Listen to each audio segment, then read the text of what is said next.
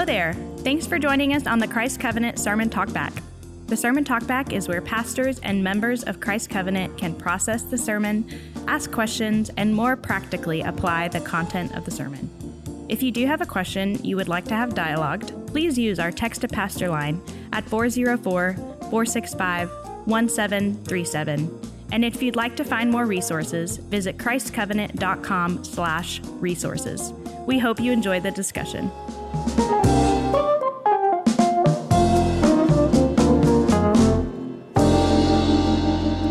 Guys, big day on the Sermon Talkback. We have what I mean, probably, you know, probably everybody's favorite guest, Jennifer McClish.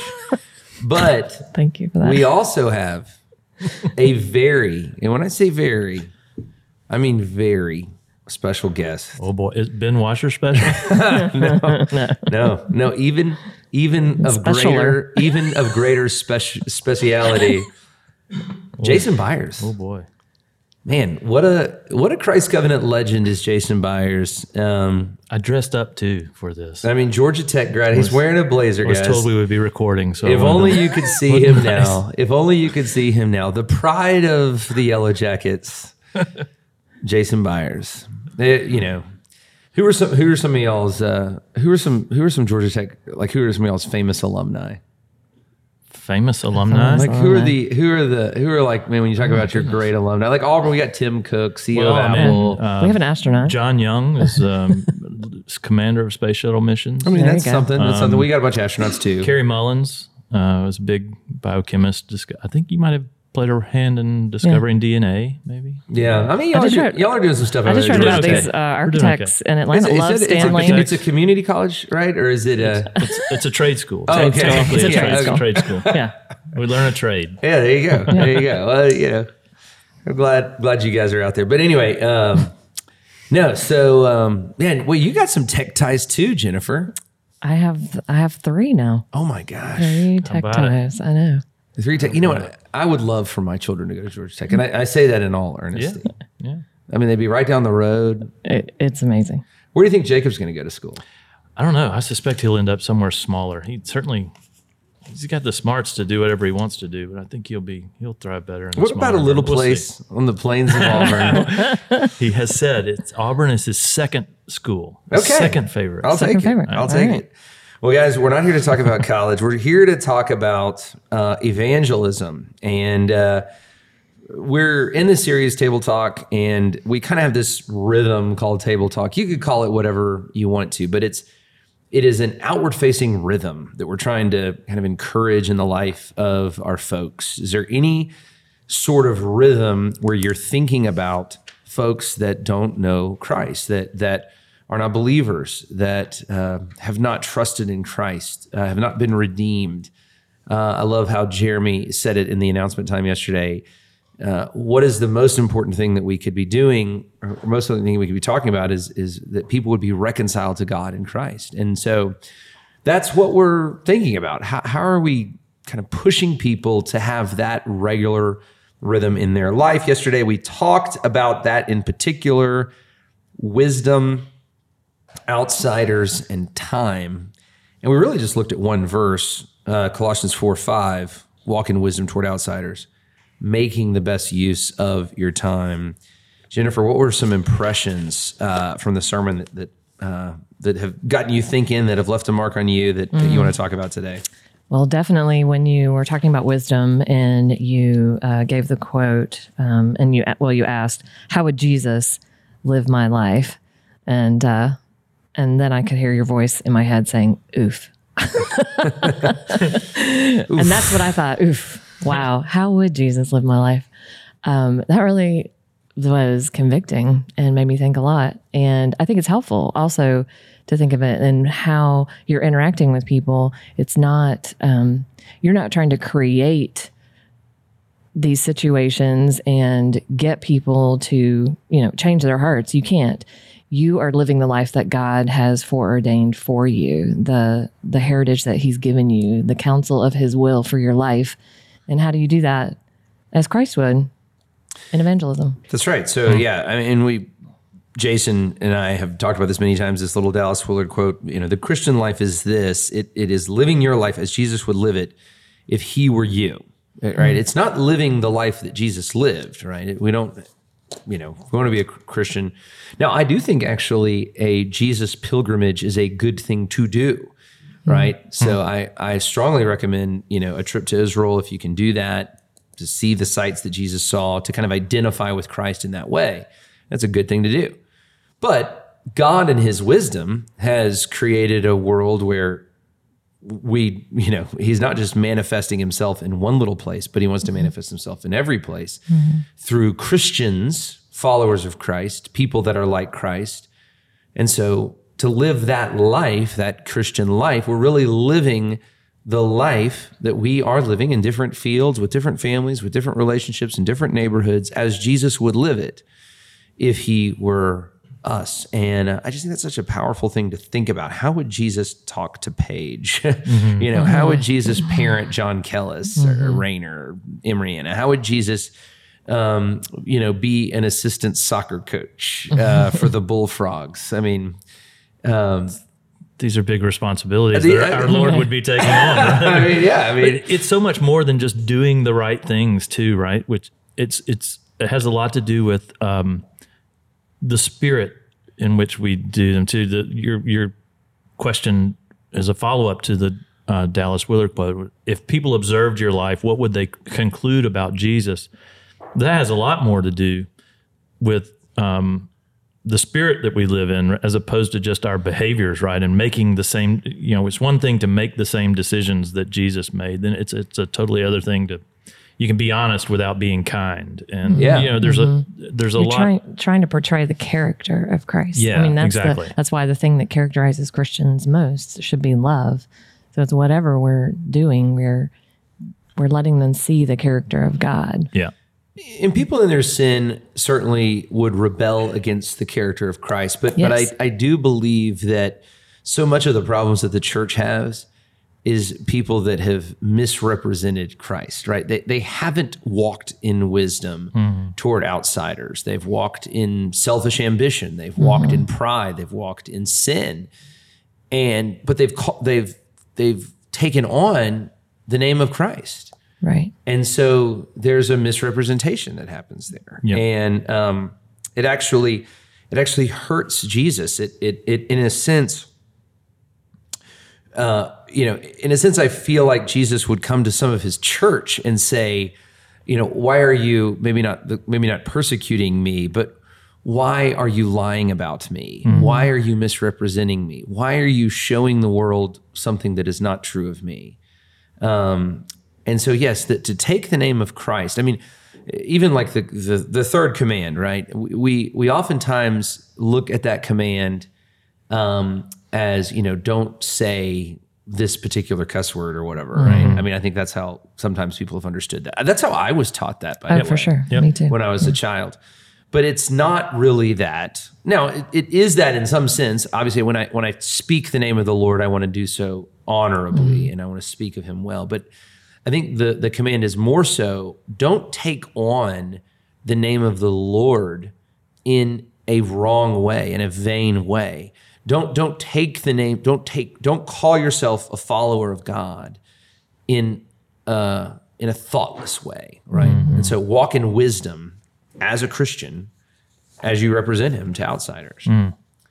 So, Jason, what were some of your impressions or an impression you had? well i always my ears always perk up when you bring up dallas willard We- we've established already this morning dallas willard He's is your my boy. homeboy He's your boy. Yeah. yeah.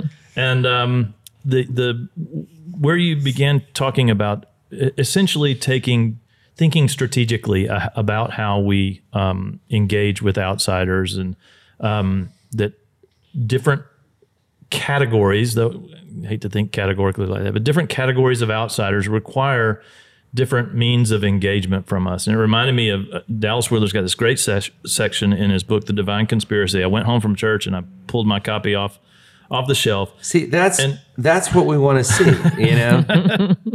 Well, it's and he's got this section. It's it's uh, it, the divine conspiracy is an extended treatment on the on the Sermon on the Mount. And when he turns to Matthew seven, Matthew seven, uh, begins with "Judge not, lest ye be judged." Seven one. And then then in I'm trying to call it up on my phone here. So Matthew seven six. Right after saying, "Judge not, lest ye be judged," Jesus says, Do not give dogs what is holy, and do not throw your pearls before pigs, lest they trample them underfoot and turn to attack you.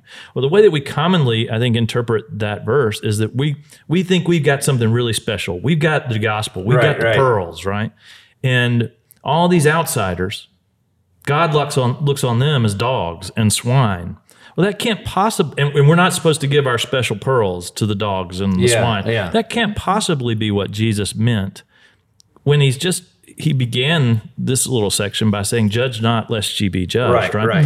What I think, and Willard's convinced me of this, is what Jesus is talking about is the usefulness or helpfulness of what you give to um, the person you're interacting with. And so, for a pig, if our intent is to feed a pig, it does no good for us to give them pearls. Pigs can't digest pearls. Um, likewise, um, dogs have no use for holy things because it's, there's they're just not useful. Holy things are not useful for dogs. So Jesus' point here in talking about, and this this is exactly the scripture that came to mind when we were talking about taking this different approach um, for different people, is that we ought to always strategically have in mind the usefulness and helpfulness of what Right. we're sharing, right? Our, everybody doesn't require the same approach. And oftentimes, the warning in this passage in Matthew 6 or 7 6 is that if we do throw pearls before pigs, then they're just going to trample them underfoot or turn and attack us, right? Which I think we can probably foresee how that in human Yeah. terms would happen if we if we take the wrong approach with outsiders and we don't think strategically. It could it could end up repelling them or actually causing them to kind of come after us, get angry with us, I Yeah. guess, so to speak. So That really frames up well, I think, kind of the back half of the conversation that I want to have today. Jennifer and I were talking about the 20th century church and this kind of, and you know, you, Yeah. I mean, you probably grew up in a church where like, it, kind of Oh, yeah. invite your friends for church, oh, right? Oh yeah, yeah, for sure. Yeah, and, and it was kind of this idea of like, you guys invite, we'll evangelize. In fact, and that's I, I talk about that as a 20th century idea. I think it mm-hmm. is an old kind of model, but it's not like it's gone. You know, I mean, I think a lot of the what people would call like really successful churches in Atlanta, like still are operating under that old model. And Atlanta's the kind of city where it still works a little bit, right? Mm-hmm. Because there's enough, you know, particularly like the Atlanta suburbs and, you know, places, you know, around Atlanta, because there's enough like Christianity and or Christian worldview. There's enough good Christian guys out there, you know, use that label Right. And that that method works with the good Christian guy, right? Um, y- The good Christian guy, like you know, you got some old buddies from Barnesville, right? they're good Christian guys. By the way, I must say I'm I'm impressed that this was the banter thrown around at the Fiji House at Auburn. Well, and actually, it came up yesterday. So two two guys came. over, They said, "Man, if you'd have thrown a good Christian guy out of my fraternity, like it, that guy would have been blackballed." But but you know what that speaks to is that we we actually had a lot of Christian guys, and so yeah. the- here's here's the way it here's the way it went. It was, you know, so and so, you know, this is Joe. He's from Mobile, played baseball. His sister's an ADPi. Y'all might know her. And and then uh, you know, and then it would be like uh he's a good Christian guy, but he still knows how to have a good time. You know, it'd be like it- round of snaps. Yeah, round of snaps. yeah. Round of snaps. Oh man. He's But- sharp. He's sharp. But anyway, yeah, you know what that was though? It was kind of like my first little uh, uh, venture into like modern politics, right? They were trying to kind of hit all the constituencies. Um, the guys, eh, yeah, he's got a good, he makes good grades. He played, you know, he's an athlete. He's smart. Smart. He's a Christian. It's like And but have he's still good with the ladies, Right. you know, Right. like the and so- scanner beeps when you run him across right, the right, across the right. You get the and beep. so yeah, let's just make sure everybody is like happy with Joe from Mobile. And so, um, so anyway, but yeah, man, yeah, we had enough of a Christian constituency in our fraternity that that was thrown out as. Uh, as one of the selling points. But yes, but Barnesville, plenty of good Christian guys. And for those guys, you know, like you can probably invite them to church, right? They're not gonna they're not gonna get mad. They're not gonna attack you, Right. at least. It may not be the most effective thing to do, but it's not going to probably be a turn off to the gospel. Um, you know, but for different folks, I mean, and, and we, I mean, certainly in the city core of Atlanta and really all throughout the metro, there are you know deeply committed secular people that understand uh, Christianity as uh, as something that's not good. You Right. know, um, it's it's it's actually an ill. I mean, Yeah. I think probably Barnesville, Huntsville. What's your hometown, South Carolina? Greenville. Greenville. Okay, well, I mean Greenville. I Okay, mean, yeah, okay, never mind. yeah, Okay, that so- doesn't count. The river. yeah, yeah. So Greenville, I mean, yes, in those towns, um, being a Christian, particularly you know when we were growing up, was a social good, right? Yes. Um, but man, there's a lot of folks. I mean, most of the people in my neighborhood, like they don't see being a Christian as any sort of. It's actually something you shouldn't be proud of, right? Right. You guys are the people that you know is their mindset that like gave us Donald Trump, that gave us. I mean, there's all of these ills attached to evangelical Christianity. You guys are the people that don't care about uh, people of different races, or you know, all of this these kind of kind of narratives that are out there about Christians. So uh, saying, "Hey, you want to come?" You know, you know. I mean, to some folks, like you know, and I'm just trying to like the, the hardcore secular folks. Like, if you said, "Do you want to come to church?" It, it'd be akin to inviting them to a political rally of the politician that they hate the most, Most, right? yeah. And so it's it's it's it's a horrible uh, Strategy. strategy. Yeah, it's it's throwing the pearls before the swine. Yes. Um, and so, yeah, I really hope that our folks can think that way um, and kind of understand. Okay, like how how do I represent? How would Jesus represent? Because Jesus is like this, right? He he talks to one group in one way, and he talks to other groups in a different way. He he represents himself differently to to different groups. Um, so anyway, I, I, I do think that this kind of 20th century mindset it came out of kind of a post World War II America, Cold War America, where there was a social good in most places.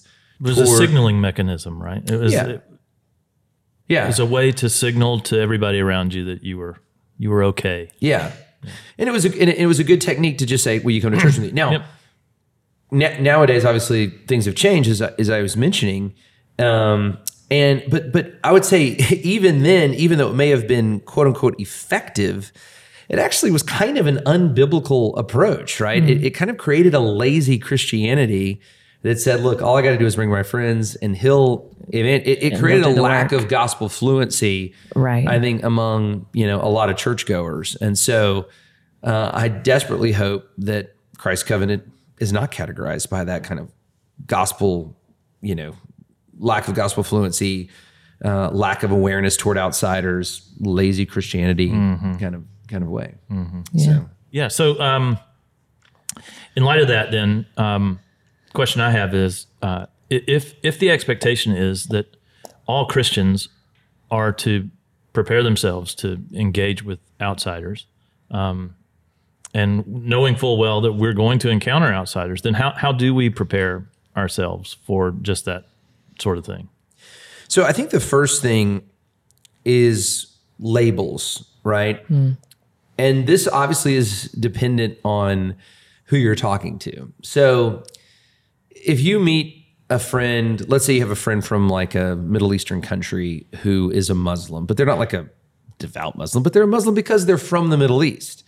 When you say I'm a Christian, they think you're saying the same thing to them. They think you're saying I'm an American, mm-hmm. right? You know, it's it's just a statement of cultural values, not a statement of devoted following of Jesus, right? Mm-hmm. So, you know, you need to understand like me saying I'm a Christian to them is different than you saying I'm a Christian to, you know, the good Christian guy or to the sec- deeply committed secular person. To a deeply committed secular person, if you say, I'm a Christian, I'm a follower of Christ, they may see that as you have been manipulated by um, powerful people. You've been manipulated by political candidates, or you've been manipulated by pastors that want to control you, or something like that. They would, they're categorizing you somehow, right? And and so I think you need to understand as you begin having influence among outsiders how they are labeling you, right? And they're not labeling you as you are labeling you, right? So they're they're looking at you it, it'd be akin worldview in, in one sense is you know imagine holding up a colorful pane of glass in front of your face um, and looking at the world. So let's say i had a red pane of glass in front of my face. All of you would have this red tint about you. And then if you had a blue you know or a pink you know or pink's close to red but you know, let's say you had a blue and you looked around then everything would have like this blue tint a- about them. And so hmm. we're, we're looking at the same thing, but because our worldview is very different, we're, we're interpreting it in a different way, right? Mm-hmm. And I think that for Christians, you you have to understand how are you being interpreted? How are you being labeled by the outside world? Right. Um, and I'm not saying that you should necessarily press against those labels, you know, but you just need to be aware of them, right? And and I would say certainly if it's a false label, be aware to the point of not perpetuating it, you know. Um, and so, for example, I'll just go ahead and I'll just go ahead and say this: if you're like hanging out with a hardcore, very secular person that may be kind of um, you know politically against um, guns or something like that, and you're a gun owner, right? You probably you know want to keep your guns locked up in a safe and not like bring them out in front of that neighbor, right? I mean, that, that's probably not the place that you need to go to for connecting with a neighbor because it's going to perpetuate a narrative that they already have of you that, that is going to create a further barrier for gospel influence. And so that's just a little example. But does that does that make sense? Like It does. Yeah. So understanding false labels. The second thing is understanding truth sources, right? And so how do we understand truth? How do we understand what is true? We understand true truth because of revelation, right? We believe mm-hmm. in a God who has revealed himself. And so we frame truth based on that, right? If you're not um, uh, a Christian, if you don't believe in revelation, you have to come up with some other kind of truth claim. It- For a total materialist, obviously, they're saying that all truth is discovered in the material world. Now, that's gotten even more interesting in post modernity. Um, like, for example, um, science is like one of these things that's tossed around. Like, I, I believe in science, right? Well, the postmodern person right now, um, they believe in science as it relates to, for example, maybe global warming, right? They would look at that and say there's evidence for global warming. But they're rejecting like observable science as it relates to things like gender or the vitality of a human life in a mother's womb and those kinds of things. So, what science are you talking about, right? Well, and the idea that science only can be trusted is a philosophical claim in itself. It's That's not a scientific claim, right? So that even that claim is grounded in some sort Yes. of a, a view of what is and isn't true. Right. And so yes, so so you're you're ultimately dealing with I'm going to use a big word here like but epistemological challenges. And so an epistemology is kind of like how do you know the truth that you believe is true? Like how do you know this is right? And so that's a barrier, right? You have a different epistemology than maybe your secular neighbor. Uh, or you certainly have a different epistemology than your friend from a different religious. So, and again, I'm, it's gonna. It would take me. There would be no way we could cover in this podcast how to overcome all of these barriers. A lot of it is just situational. But what I'm trying to kind of alert our folks to is that these barriers exist, and you need to be aware of them. And then the third one. Um, and this is way down the road. So this is after you've overcome false labels. It's after you've overcome a sense of like common epistemology. But then what I would just call like the third barrier, and this is a very practical barrier for the good Christian. This is a barrier for everybody in coming to Christ. This is a barrier for me, and it's truth application. It's it's this idea of surrender, right? I mean, I I may know that there is a God. I may know that He's revealed Himself in His Word, but it's it, it's easy to know that, and it's hard to follow that, you know. And so when God's word, when God disagrees with you, right? uh, what do you do?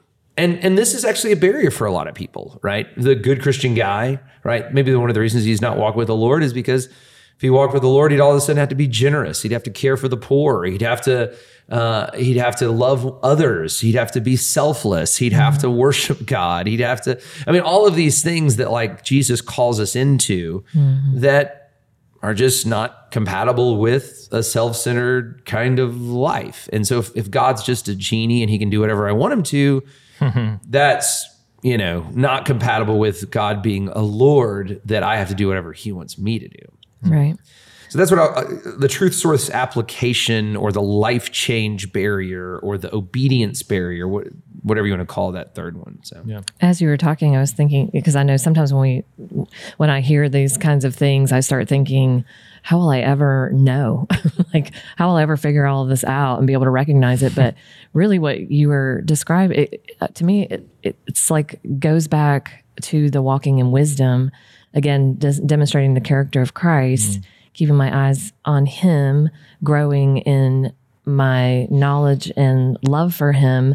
And as it comes out in your life, that is actually, you can see why that would overcome these barriers because people can have a, a label, for instance, that, you know, um, uh, you know, all Christians hate, they hate people. They just hate people who are different from, than they are. Um, but as they live next door to you and you're demonstrating the character of Christ, um, that becomes harder to believe or Right. to, you know, to label you. And then they may be more willing, I think they are more willing to hear what you have to say about it. And then also just being interested in other people's lives, like with questions instead of always be the one talking. I feel like sometimes as a Christian, I feel the need to just like, oh, I need to say the things. I need to, um, you know, make this conversation go in a certain way. Like I'm in control. And like you made the point in your sermon that be a part of what God is doing um, and praying to, for Him to show you, to reveal that to you. That's good. The the there's a tie too to Blake's sermon a couple of Sundays ago where he, he spoke about the um, the nature of belief. You know, I mean, when we really believe something, then we we behave as if it's true. Right, yeah. If if we really believe that Jesus is Lord and that He can make He has free reign to make claims on our life, our lives, then then we have to behave as if it's true. The example he gave, which is a great one, it's awesome to think about, um, is it's one thing to believe that an airplane will fly. It's a whole other thing to get on the plane and put your trust in you know the skill and and expertise of the pilot of the plane, right? And to And the science. buckle up when he says put your seatbelt on Right, and right. sit, you know, to Right. sit down while it's taxiing and all these kind of things. It's just, um, I think when, if we truly believe that Jesus is Lord, then it, it does, it, it must have implications for the way we live. Sure. But that's why evangelism is so faith building, like what you experienced when you trust God and you just speak the truth to people or you you know recognize the opportunity and instead of being afraid you do you say the thing um, ask the questions and then you see God working in people and you think wow Yes. he is real God is real Right. Yeah. So he's answered my prayers he softened this person's heart Yes. Yeah. um, and and that's what you see that he is trustworthy Oh man, it, it, yeah. I mean, when I think of like, what are the times in my life when my faith has really grown the most? It's when I see when I've engaged with what something God's doing, and then I've seen Him do something. you know? Mm-hmm. Right, and, right. and and and oftentimes like He doesn't do quite what I think He'll do. like the story I told on Sunday with a lady that cut my hair. You know, Mm-hmm. I obviously hoped that I could share the gospel, that we'd pray together, that she'd start coming to my church. That's Mm-hmm. not exactly what happened, but God was at work all the same, you know, and, and I, you know, certainly believe, I mean, I know that I had a part in that because, you know, she later reached out to me and had all these questions. And so I had become for her a trusted source of what she later discovered was truth. So, right and, and, and yeah, two things like this kind of gets back to what you're talking about, Jason. It gets back to something we were talking about yesterday too. Like, if you actually believe that God has given you this responsibility, it, a future responsibility is incredibly motivating. Like, it will motivate you to pray, to to to study, Yeah. um, to be in community, to Understand your gifting. right, right. And that's yeah. the same kind of. It's it's the acting out of a belief too. Has God really given you this? Yeah. responsibility of the Great Commission? And the answer is yes, He has. If you're in Christ.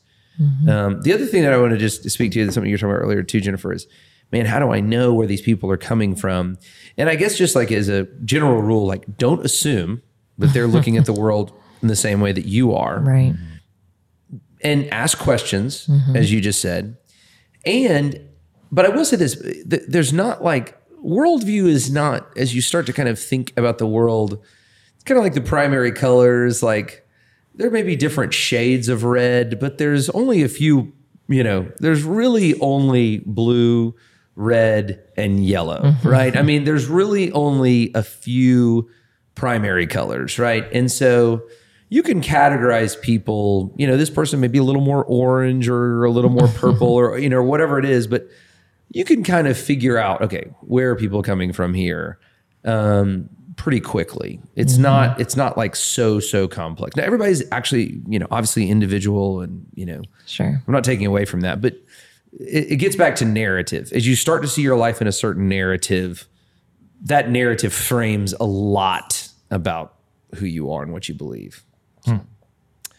Anyway, you got anything else, Byers? No, I, I'm always drawn to a, a sermon where Dallas Willard is uh, mentioned. Hey, well, Everybody yeah. go read your I'll Dallas have to Willard. remember that. I'll have to remember read your that. Francis Schaeffer, uh, you know, to understand resource. worldview and postmodernism, and there's a lot to be, a lot to do. I think uh, there's a real call to action to prepare. I think out of this sermon. You know the sure. book that I'm reading right now, and I keep plugging this, but it's "The Rise and Triumph of the Modern Self." Mm-hmm. Have you, you ever read that? I haven't yet heard of. Carl Trueman- Trueman. yeah.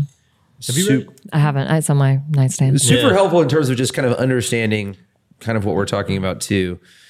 In terms of understanding primary colors, I'll say that. I'll just use that. There we go. Nice analogy. Nice, soft. Look, look, I got, I got some colors right here. All right. Well, for Jennifer McClish and the very, and I mean very special guest, Jason Byers, I'm Jason Dees. Thanks for joining us.